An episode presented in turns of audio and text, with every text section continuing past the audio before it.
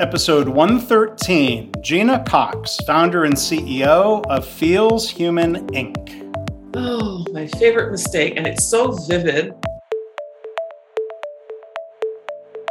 I'm Mark Rabin. This is My Favorite Mistake.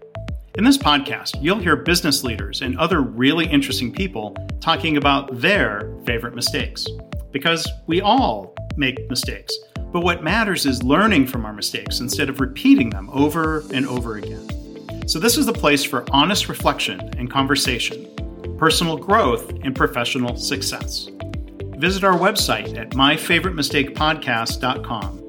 For links, show notes, and more, including information about Gena's upcoming book, you can go to markraven.com/mistake113. Thanks for listening. If you liked the episode, please share it with a friend. Email it to him, post it on social media. We'd really appreciate it. Thanks. And our guest today is Dr. Gena Cox. She is an industrial psychologist, an executive coach, author, and speaker. She has advised corporate leaders for over 20 years on how to build organizational cultures that support innovation, inclusion, and employee engagement. So before I tell you a little bit more about Gena, let me first say thank you to the podcast. Thank you and welcome to the podcast. How are you? And Mark, it's really great to be here. I'm so excited to talk with you today, and hope I have some ideas that will be useful for your audience. Yeah, well, I know there will be. It'd be good to hear your story, and there'll be a lot of topics that we are going to cover here. So let me just give the audience a little bit more info about, again, Dr. Gena Cox. She is the founder and CEO of Feels Human, Inc. You can learn more at feelshuman.com. In terms of being a writer, she's a contributor to HBR, and she's the author of an upcoming book due out in 2022 titled Leading Inclusion. She earned a PhD in industrial and organizational psychology from the University of South Florida. So congratulations in advance. The book is the writing done, and now it's going through the whole publication process. Yeah, what they call that messy first draft when you think you're a genius, but the editor doesn't 100% agree with you. So for right now, I'm going to pretend like I don't know what's happening in surgery with my book. You want to just wake up and have the book be done. Exactly. Well, and that it's an exciting time. So I look forward to seeing the book when it comes out. So Gena, before we talk about other things, we always like to jump right in. What would you say is your favorite mistake? Oh, my favorite mistake. And it's so vivid because one of the things I had the pleasure to do as I was working on writing my book, Mark, was I had the opportunity to interview the CEO, a gentleman who was the CEO and chairman of the company at which I worked when I made my favorite mistake. And he's one of my all-time favorite leaders. And actually, that's a part of what is my biggest mistake, is that I once left employment at a company, not because I had a problem with my job, I wasn't being promoted or any of those things. I left this job because I wanted a little more flexibility to take care of somebody. I'd been divorced. I had a young daughter. I wanted a certain kind of flexibility. And I think I also just wanted some room to sort of figure out what the world was like on my own terms. So I made this rather not impulsive, but now in retrospect, sort of cavalier, self-absorbed decision that I would leave this job. And as the years have gone by, my biggest mistake, I realized, is that I left a place that I absolutely loved and was never able to replicate that experience. That's interesting. Did you leave that company to start Feels Human, Inc., or were there other steps? They were up that this was actually many, many years ago, right after it was the first job I held after I had a PhD. And so one of the things that I understood was that I didn't really know exactly what the world was really. I didn't know everything I needed to know. And in some ways, I left this job because I wanted to just explore other pastures, other avenues. And as I said, sort of implied in my earlier comment, what I realized, but only in retrospect, was I never found an organization where I trusted the leaders as much, where the culture was as inclusive and welcoming and truly supportive of individual desires and so on, and where I made as many friends as I made. Mm-hmm. I still have friends to this day from that company. there was just something special about the place that in that moment, I didn't fully appreciate. Does it fall in the category, that decision of, thinking there's a song that's in my head, you don't know what you've got till it's gone? Yeah, it's definitely one of those. Though, as I mentioned before, I have been lucky enough that over the years, I've still been able to maintain all of the great relationships I had. But it is in that category, Mark, because as I think a little bit now about all of the, 30% of employees are thinking about changing their jobs, thinking about moving from one location to another, and really taking advantage of the environment we're in these days, where we have maybe a bigger, especially people who are in what I'm going to go ahead and call white collar jobs for the purposes of this conversation, because I do think not everybody has this luxury, but the people who have luxury, more than a quarter are looking for a different job and exploring, purpose and passion and what do I really want? What am I here on earth for? And all that kind of stuff, which is wonderful. But as they're doing that, I hope that people are taking the opportunity to do what I might not have done, which is to say, what do I value most in an employer, in a job, in a career? Sure, we all know we have to get paid. Sure, we know we wish we could all have the best manager in the world. We all wish for that. Yes, it would be nice if we had a particular, maybe where we were in an industry that was hot. Everybody wants to be in tech, and we think, well, it's nice to always be on a cutting edge. There are many different attractors that we could find in the workplace. But I think we really need to make sure we take some time to figure out what is it that is going to feed our particular soul. What I learned about myself is that I value those relationships more than anything else. But I didn't know that. I didn't know that 20 years ago, 25 years ago. Yeah. So yes. How long did it take this recognition of this mistake to develop? Was it gradual? Was there something that sort of triggered thinking about, oh yeah, I did leave some good things behind from leaving that job? A couple of things. One of them is, so immediately upon leaving that job, I went into a 10-year period of self-employment, which was a good thing. I had mentioned before, I wanted the flexibility to take care of my daughter and still make a great living, which I was blessed to be able to do, and just sort of see what I would be able to do on my own with my own ideas and so on. So all of those things were great. But as time went on, especially when I was doing all of this consulting in larger organizations, and I was watching the leaders of the organizations to whom I was consulting, and I was seeing a variety of them. And then I was talking to employees as in my work in a variety of places. I began to notice, you know what?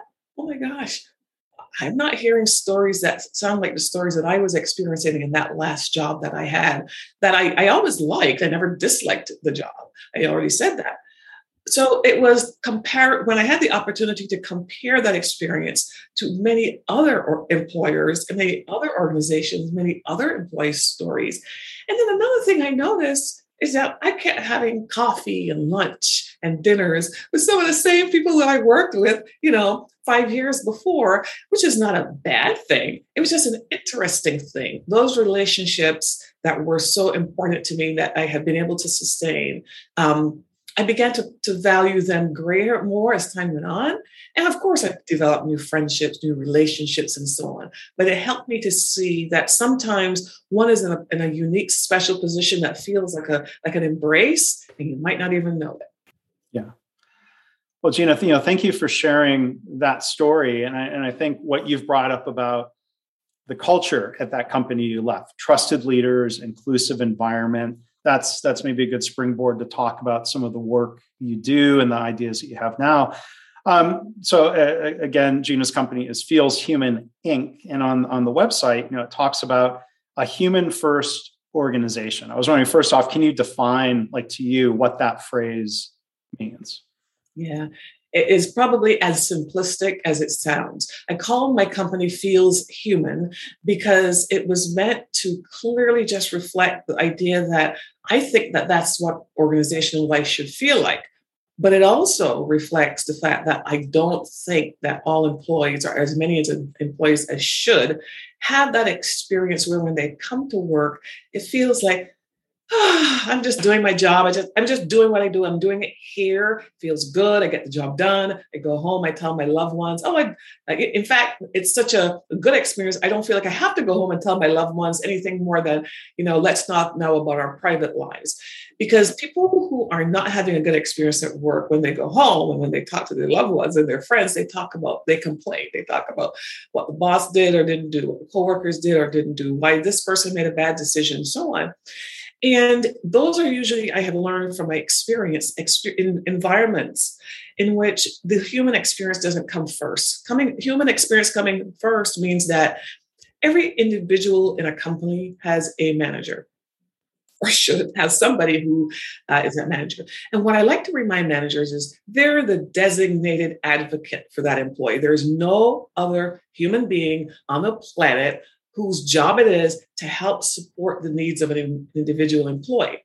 So to the extent that managers think that way and focus as much on people and human management as they do on task management and getting profits and so on, then it's likely that might be a human-centered organization. It doesn't even have to, it has to be an environment in which everybody recognizes that the human needs really are critical. They get talked about. They don't get ignored. They're not taboo. If somebody says, I have to go home because my daughter is ill, it doesn't become, a big inquiry.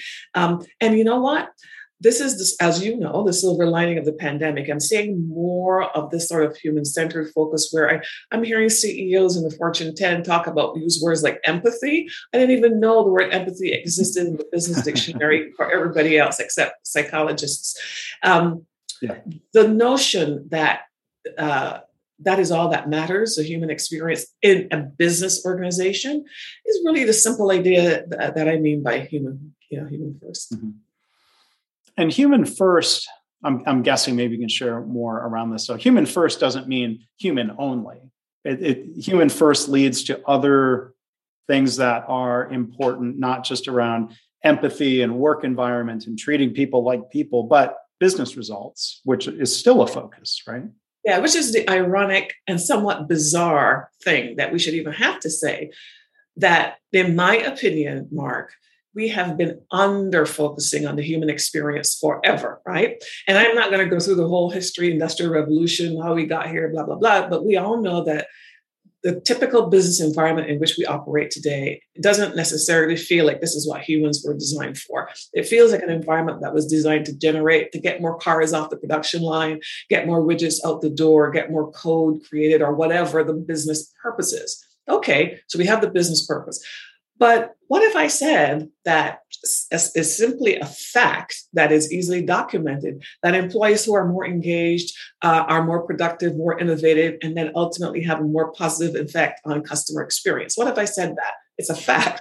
Business leaders have heard this fact over and over and over, but we have been programmed, I think, in our world to focus so much on profits and profitability in the absolute sense, meaning we think about controlling costs when we think about humans. We think about costs, about humans as a cost of doing business. And so we're so focused on that old-fashioned notion that we put a lot of energy into figuring out how to keep costs down, how to control, when in fact what we really need to do is liberate employees and give them that space that they need, so that those wonderful ideas can get out on the table. They can see them implemented. They can say, hey, you know what? They agree with me. We should paint that thing yellow instead of red. And now look, and I feel so good about myself. I'm just going to work really hard today. Ultimately, I produce perhaps more. I'm happier. My coworkers are happier. My manager is more effective. The customer is happier.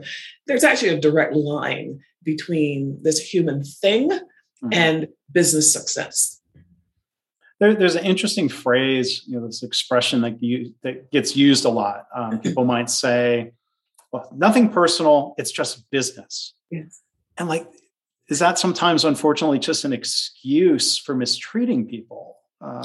We've created, people create the culture. They create these rules of thumb that we go by in a business. What are your thoughts on that? If someone were to say, oh, it's just business. Yeah, it's true that is That is laughable. It is business, but businesses are driven by humans, right? Yes. Whether you're talking about the humans at the top or the humans at the bottom, if you're looking at a hierarchy, because we have hierarchies, it's all a human enterprise. So anyone who says that, it gives me right off the bat, I know it right away tells me a lot about how the person is thinking. Not that that person is not a good person, but that that person has been unfortunately educated and exposed to ideas that have a very narrow focus. And maybe they went to a top level MBA program in the United States because one of my big criticisms, and of some business school education, is that disproportionate overemphasis on units of production. And then humans fall into that category of units of production. I don't know if you remember when there was maybe in the 1980s, people used to talk a lot about human capital. And I used to use the expression as well, because it was it was the thing to do at the time. And it was ridiculous because yes, humans are part of that whole enterprise, but in a unique sort of way that only humans can be. So if somebody says, it's only business, it reminds me of this executive at a company where I once worked who used to say routinely, I like it when I look out the window at 7:00 in the evening and I see the parking lot is full of cars. That lets me know people are working really hard. He used to say that over and over and over. It was his tagline. It was his way of saying what mattered to him. And he was an executive VP. So he was reporting to the CEO. A person who's saying that is communicating intentionally, but stupidly, because they're contradicting what effective leadership is about. What they're basically saying is, I just want to see that you're doing. I want you to be doing. And if you see you doing, I feel good because I think we're making progress. But you and I, Mark, no. And then certainly now in the pandemic, I think it's become clear to people, number one, that the humans that make up your workforce are probably smarter than you give them credit for, number one. Number two, we don't need to be monitored at every moment in order to be productive. Number three, we understand how to be productive. And if you will give us some space to be productive in the best way, you will discover we are more productive than we were when we were just within the constrained environments that you might have created for us. And the other thing is that our feelings matter. The way we feel matters. You don't have to ask me. You don't have to try to solve all of my personal problems. In fact, I'm not even asking you to. I might prefer not to even tell you what they are. But I would like to know that there's space for those problems to be, for you to help me handle them if there's something about them where I need help, the interface between life and work. I'm just going to take a sip of water. I was just going to suggest taking a pause to let you do that. So, Well, I was just going to say, if I were in an environment where time there was valued over, let's say, effectiveness, you could see, to your point of people being creative, like, I'm going to call Uber, come pick me up at 4:00, and then come back and get my car at 7:30. That's all that mattered. But there's that. And then, of course, Mark, there's the other side of this, which is, as a female leader in that company at the time, although a junior leader, I was one of the women who was a single parent who had to leave the office by a certain time to get to childcare before the dreaded clock. And then you pay the late fee. And of course, you're embarrassed because the childcare workers, they need to leave and go home and take care of their families.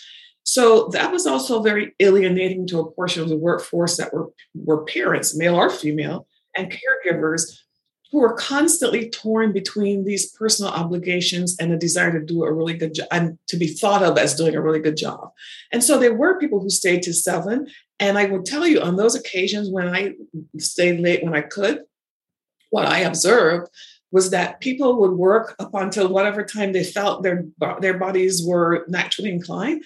And then they would spend the last 30 minutes of the day or whatever until that magical 7:00, going around from office to office saying hello, shooting the breeze, playing around, because they needed the break. They needed to really leave. And also, they didn't think it was fair. It was obvious. They didn't think it was fair. They were only doing it because there was a power telling them that they had to. Mm-hmm. Yeah. So I want to talk a little bit more and tap into some of your experience and expertise, not just around organizational culture. You've already made, very good points about the connection between a human-first organization and business results. On your website, there's a phrase there that says very clearly, inclusive leadership matters. But can you elaborate on that a little bit? You know, the connections beyond this being the right thing to do, to focus on diversity and equity and inclusion. What are some of the connections between inclusive leadership and business results? Yeah, I mean, if we think about, I like to define culture as how it feels to work here and how it feels to do business with you, because I think both employees and customers are really good arbiters of culture. They know what the culture of an organization is very quickly, and they can define it and explain what feels good and what doesn't feel good. Inclusive leadership is an interesting thing. Here's the deal. Effective leadership is effective leadership. So this notion of inclusive leadership, the two words together, it only becomes necessary because we are in a current business environment, have always been in an environment that isn't fully evolved with regard to this idea of leading a diverse workforce. The workforce has always been diverse. That's not anything new. Humans vary, and therefore you have variable workforce. What has become more observable or getting more attention, especially in the last year, is that it is true that not all employees in companies have been treated fairly or have the same experience. And therefore, it is true, some organizations are not diverse and some are not inclusive. But inclusion and leadership are just two sides of the same coin, or maybe even the same side of one coin. You can't consider yourself to be an effective leader if you're not inclusive.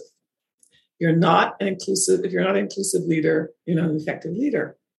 So you asked about inclusive leadership, but I would actually say that what I'm talking about here is effective leadership, and that inclusion is just a subset of that, because you don't lead people differently because they look different. You lead all people effectively. And if that's true, then Mark, that leads to the conclusion that the reason that folks at Gallup say that, you know, upwards of 70% or if not more of managers are not effective in their jobs is because many people who are in management and leadership roles are not suited, number one, for the job. They're just selected out of convenience. You know, the Peter Principle, they were good technicians, so they managed technicians, whatever. Mm-hmm. Or yeah. They might be good managers or leaders, but they've never been adequately trained, because another thing that we don't necessarily do well as a culture is train our managers to be human leaders, as I said before. So all of these ideas, whether we're talking about, whether we call it inclusive leadership, or actually my preference, which is to say effective leadership of all, regardless of how we get there, we can't get the business results we desire if leaders aren't effective. And so what I have observed from years of measuring employee opinions in organizations across the globe is that there is actually a significant difference between the experiences of employees, or the engagement levels, if you would, of employees as a function of race, ethnicity, gender, disability status, LGBTQ status, a variety of demographic variations of humans. And so what that tells me, if you're using the same measurement, you're asking the same questions about the same environment, and you're getting these variable responses consistently, what that tells me is that not all managers are inclusive. Not all managers are effective. Sometimes the two things are correlated, that the ineffective leaders are the ones who are not effective at managing a diverse group, but not necessarily so. So I encourage leaders, if you want business results, not only do you have to have this general idea of human first, you've got to have effective managers and leaders. The person who told me, who says you should be there at 7:00 is ineffective, because while they imagine that they're getting more production, more output, they're not actually getting more output. What they're getting is more conformity and people not expressing their ideas and their honest opinions. And therefore, they might actually get more output if they had a more human-focused, inclusive approach to leadership. Yeah. And when it comes to diversity and inclusion, it seems diversity is easier to measure in terms of counting people, as people identify by gender, by race, by sexual orientation. How do we know if we are inclusive or if we are being more inclusive? That seems like that would be tougher to gauge or measure. What are your thoughts on that? So a couple of things I would say. This whole thing about diversity is an interesting thing to me because ever since in the United States, ever since the 1960s, the EEOC has required that companies of 100 or more report via an EEO1 report the demographic characteristics of their organization for protected classes. So there's nothing new about this measurement of diversity for protected classes. What is different, I just need to make this point, is that senior leaders of organizations are for the first time attending to those data that have existed and been documented for a very, very long time. But yes, it is much easier to say, okay, we have identified a challenge that says we aren't diverse either overall in a certain function, we hire, we do whatever we need to do, we can increase those numbers. The measurement of inclusion is a little more complicated, but let me tell you what I even mean by inclusion in this context. I simply define inclusion as the day-to-day experience of all employees, the extent to which the culture and the leader behaviors create an environment in which all employees can thrive and so on. So how would you measure that? Obviously, then, you're not measuring that by headcount. You're measuring that by people expressing their opinions about their day-to-day experiences. So this is where employee surveys and focus groups and, heaven forbid, conversations really become the ways that one measure inclusion from an employee perspective. And, of course, it's always, with any kind of measurement, a good idea to have a baseline to know what is it today, to decide how often you want to measure it and in what ways, who you're going to ask these questions of, and then be able to see if the things that you're doing are pressing the right levers and enhancing those experiences. And that is one way that I would measure inclusion as an employee experience. And I think that's the one way to do it. I think you can also measure operational data that might give you some clue as to the experience as well. So there are a lot of other kinds of data besides employee opinion surveys, although those are the easiest, I think, to get to. You know, so there are other measurements that you could take from. You could use existing data and archival data, whatever, and you can examine certain patterns. And of course, we have the ability to examine social conversations in the sense of internal, social media, and organizations do that. We could even do organizational network analysis, for example, that explores, well, what are the patterns of connection and relationships between people in this organization? Do these people all stick together over here? Do people related to one another in across diverse groups? That would be another way. And then yet one more way I'll mention, Mark, is that, I said earlier that when I think about culture, I don't just think about employees, I think about customers. I love to get customers into this conversation. If I walk into CVS, I don't mean to pick on CVS, I like CVS, but if I walk into a store, within 5 minutes, because of the way I think, I can tell what kind of culture exists in that organization, what the day-to-day experience is like for the employees of that company, even though I'm a customer. Because I know, are they going to greet me? Are they trying to solve a problem when I have one? Are they saying, no, I'm sorry, this is the way it is? Do they have that flexibility? Do they look happy? Whatever. Customers can also provide a bit of insight about the experience of employees. So those are some of the ways to get to what you said very accurately, which is that it is harder to measure inclusion than it is to measure diversity. You need to measure both, but it is doable to measure both.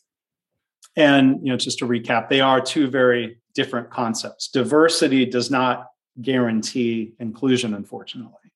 No, because if it did, Mark, we would not be even having the conversation. I feel like my goal in life would be to eliminate diversity and inclusion functions. That would happen if we were in a situation where there was equity, where we already know we have diversity. The folks who are in these various protected groups were not saying, oh my gosh, we're being ignored, we're being undervalued, we're not being seen, our ideas aren't being heard, we're not getting promoted. When we get to that point, we will no longer have diversity and inclusion functions because we will just be leading our entire workforce effectively. Yeah, that's well said. And I think of parallels to other settings like, the healthcare domain where I work. It would be great to not need a patient safety function or focus or advocacy nonprofits if when the patient safety problem is solved in ways where harm is no longer occurring. Yeah. These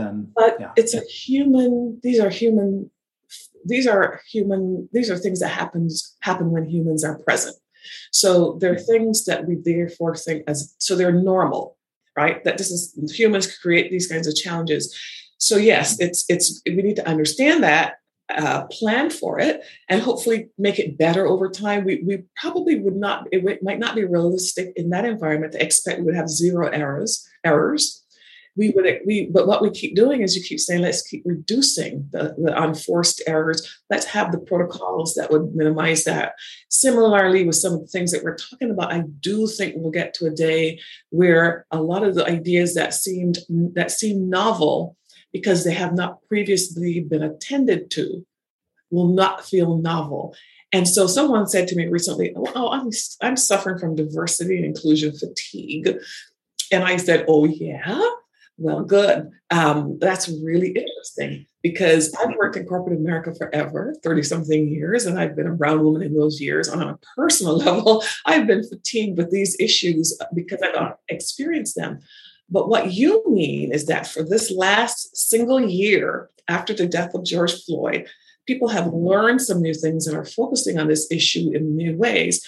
Well, then I don't accept that you could use the word fatigue to describe it, because you've just been dealing with it for a year. Yeah. And, I see sometimes cringeworthy comments on LinkedIn. And, I think as somebody who tries to recognize my own privilege as a middle-aged straight white guy. I recognize that sometimes in others, where I think what I hear you saying is like, well, they've got the luxury of saying, well, I don't want to think about those issues today, where other people do not have that luxury or that privilege, right? Yeah, that's absolutely true. And by the way, the word privilege, it serves a purpose and it is accurate. So it should be used. But I'm also one of those people who recognize that there's very little value in pushing people into a corner and making them feel worse than they already might feel about something. So I actually hardly ever have to use the word privilege because it's not part of what I focus on. But to your point of, when I say Gena, when I can speak with 100% confidence about Gena and say, in all the years I've been in corporate America, except for those years where I was at that company that was my biggest mistake, I was often having to do the poker face thing of pretending like I didn't experience something that I experienced. So yeah, when one is part of a group that, for whatever reason, has a history where, that you were treated a little differently than other people, you deal with this stuff every day. You just can't say, oh, I'm not going to deal with it today. Nobody's going to notice I'm a Black woman. It just doesn't work that way. But for most of us, I will say this, Mark, most of us, and this is the one time you'll ever hear me speak on behalf of all Black women, mm-hmm. Most of us, we cannot afford to spend 8 hours, 10 hours of our day thinking about this. If that's mm-hmm. what we did, we couldn't be personally successful. So in fact, the irony is we try not to spend any time. We would prefer not to spend any time thinking about it. Sure. One other thing I want to ask you, and I saw you wrote a blog post. I want to hear some of your thoughts on this. Why I need to talk about race at work, because some of the other cringy category of comments I'll see on LinkedIn is, a Black woman will share her perspectives. And then, here come the white people saying, why are you always talking about race? And this is unprofessional and blah, blah, blah. And I'm like, it's cringy. But so, how do you answer that question of why you need, not all day long, as you said, but to talk about race? What are your perspectives? Yeah, well, another one of those interesting things, Mark, is that I never personally talked about race until last year, about race at work until last year, because that is not the way the business corporate culture is set up. So most people of color that I know would prefer not to talk about it, there has never really been room to talk about it. One of the things that has truly changed in this last year is that leaders have been asking for the first time, well, what do you mean when you say you've been having a bad experience? What does that mean exactly?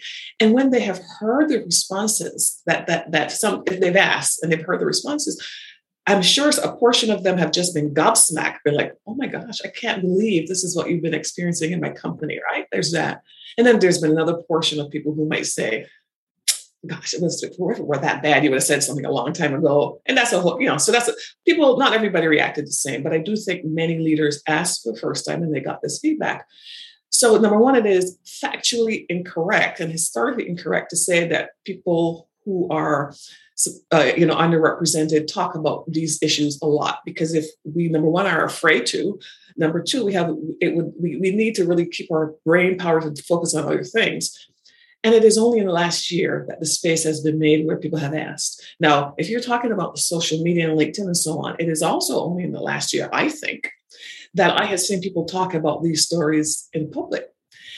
And when we have talked about the stories in public, that's when we have seen from the general public, meaning LinkedIn or wherever we are, that you will have some portion of people who do what you describe, which is to say, why are you always talking about race? So I did once write this blog where I truly was really hurt when a friend of mine, in effect, asked that question of me on this article that I had written actually for Harvard Business Review, a journal, a publication that vets everything it publishes, insists upon accuracy and all these other things. So it's a high standard about an important issue. And this is in effect what the person is. So I said exactly what I have already said to you. Actually, we don't talk about this a lot, but maybe had we had the space to talk about these things for decades and generations, they wouldn't have festered to get to the point where we're like, oh, there's an eruption. At least that's how it feels. And yet even now there's a lot of work to be done. And I think all we can ask any of us, anybody of any race, of any color, of any age, of any sexual orientation or identity, is just allow some space and some grace for natural conversations. And then as people get more comfortable with these things, they'll realize that it's silly to have to say that any aspect of a human experience should be taboo in the workplace. Yeah. And my advice, for what it's worth, for people who are uncomfortable seeing posts about topics like this on LinkedIn, you can just keep scrolling. You don't have to comment or show disapproval or try to invalidate what anybody else's perspective is. Like, hopefully they would read and learn and reflect, and then maybe scroll on. But that's always an option. Yeah, social media, is an interesting, a whole interesting topic in and of itself, because as you and I have both seen how things have evolved, I do think that if you compare LinkedIn to some other social media, environments, communities, that it does do a good job of self-management, meaning I don't have to deal with a lot of crap on LinkedIn. Most of the time, I'm just there talking about work, and the people I interact with are too. And then they will be the trolls. And I think of those as being sort of they're not the majority. They don't have the loudest voices. And I hope that we all of us who use LinkedIn will keep protecting it, so that it can be at least this one place that we have where we can talk about important things and people can share ideas and not have any vitriol, because it doesn't belong. Yeah. So bringing back to your phrase, the human first organization, because these are human topics, they are therefore, I think, workplace organizational topics. Yes, it's a novel. And by the way, we're in the United States, of course, and we're even within the United States, I always assume that at least 50% of the people with whom I interact will disagree with what we just said, because we know the reality is we're not a monolith as a country. We got different experiences, different points of view. So we shouldn't even expect that everybody would agree with that simple statement, but we can certainly set it as an aspiration. And then once we go outside the borders of the United States and we go even north to Canada, let's say, we have to remember that this is, at this point, been a particularly American conversation, because then if you go to another part of the world, you discover that minority, a word which I don't use, by the way, means something completely different, or there are different social norms. What can you talk about LGBTQ status? In fact, talking about that will be illegal in some countries. And even if you go to the United Kingdom, which is also just across the pond, you have to have a completely different conversation because of their colonial background and so on. So, that is actually an argument I'm making for the fact that all of us, each of us, is always better off when we broaden our horizons, whether we're broadening our horizons within our county or state, or the South versus the North.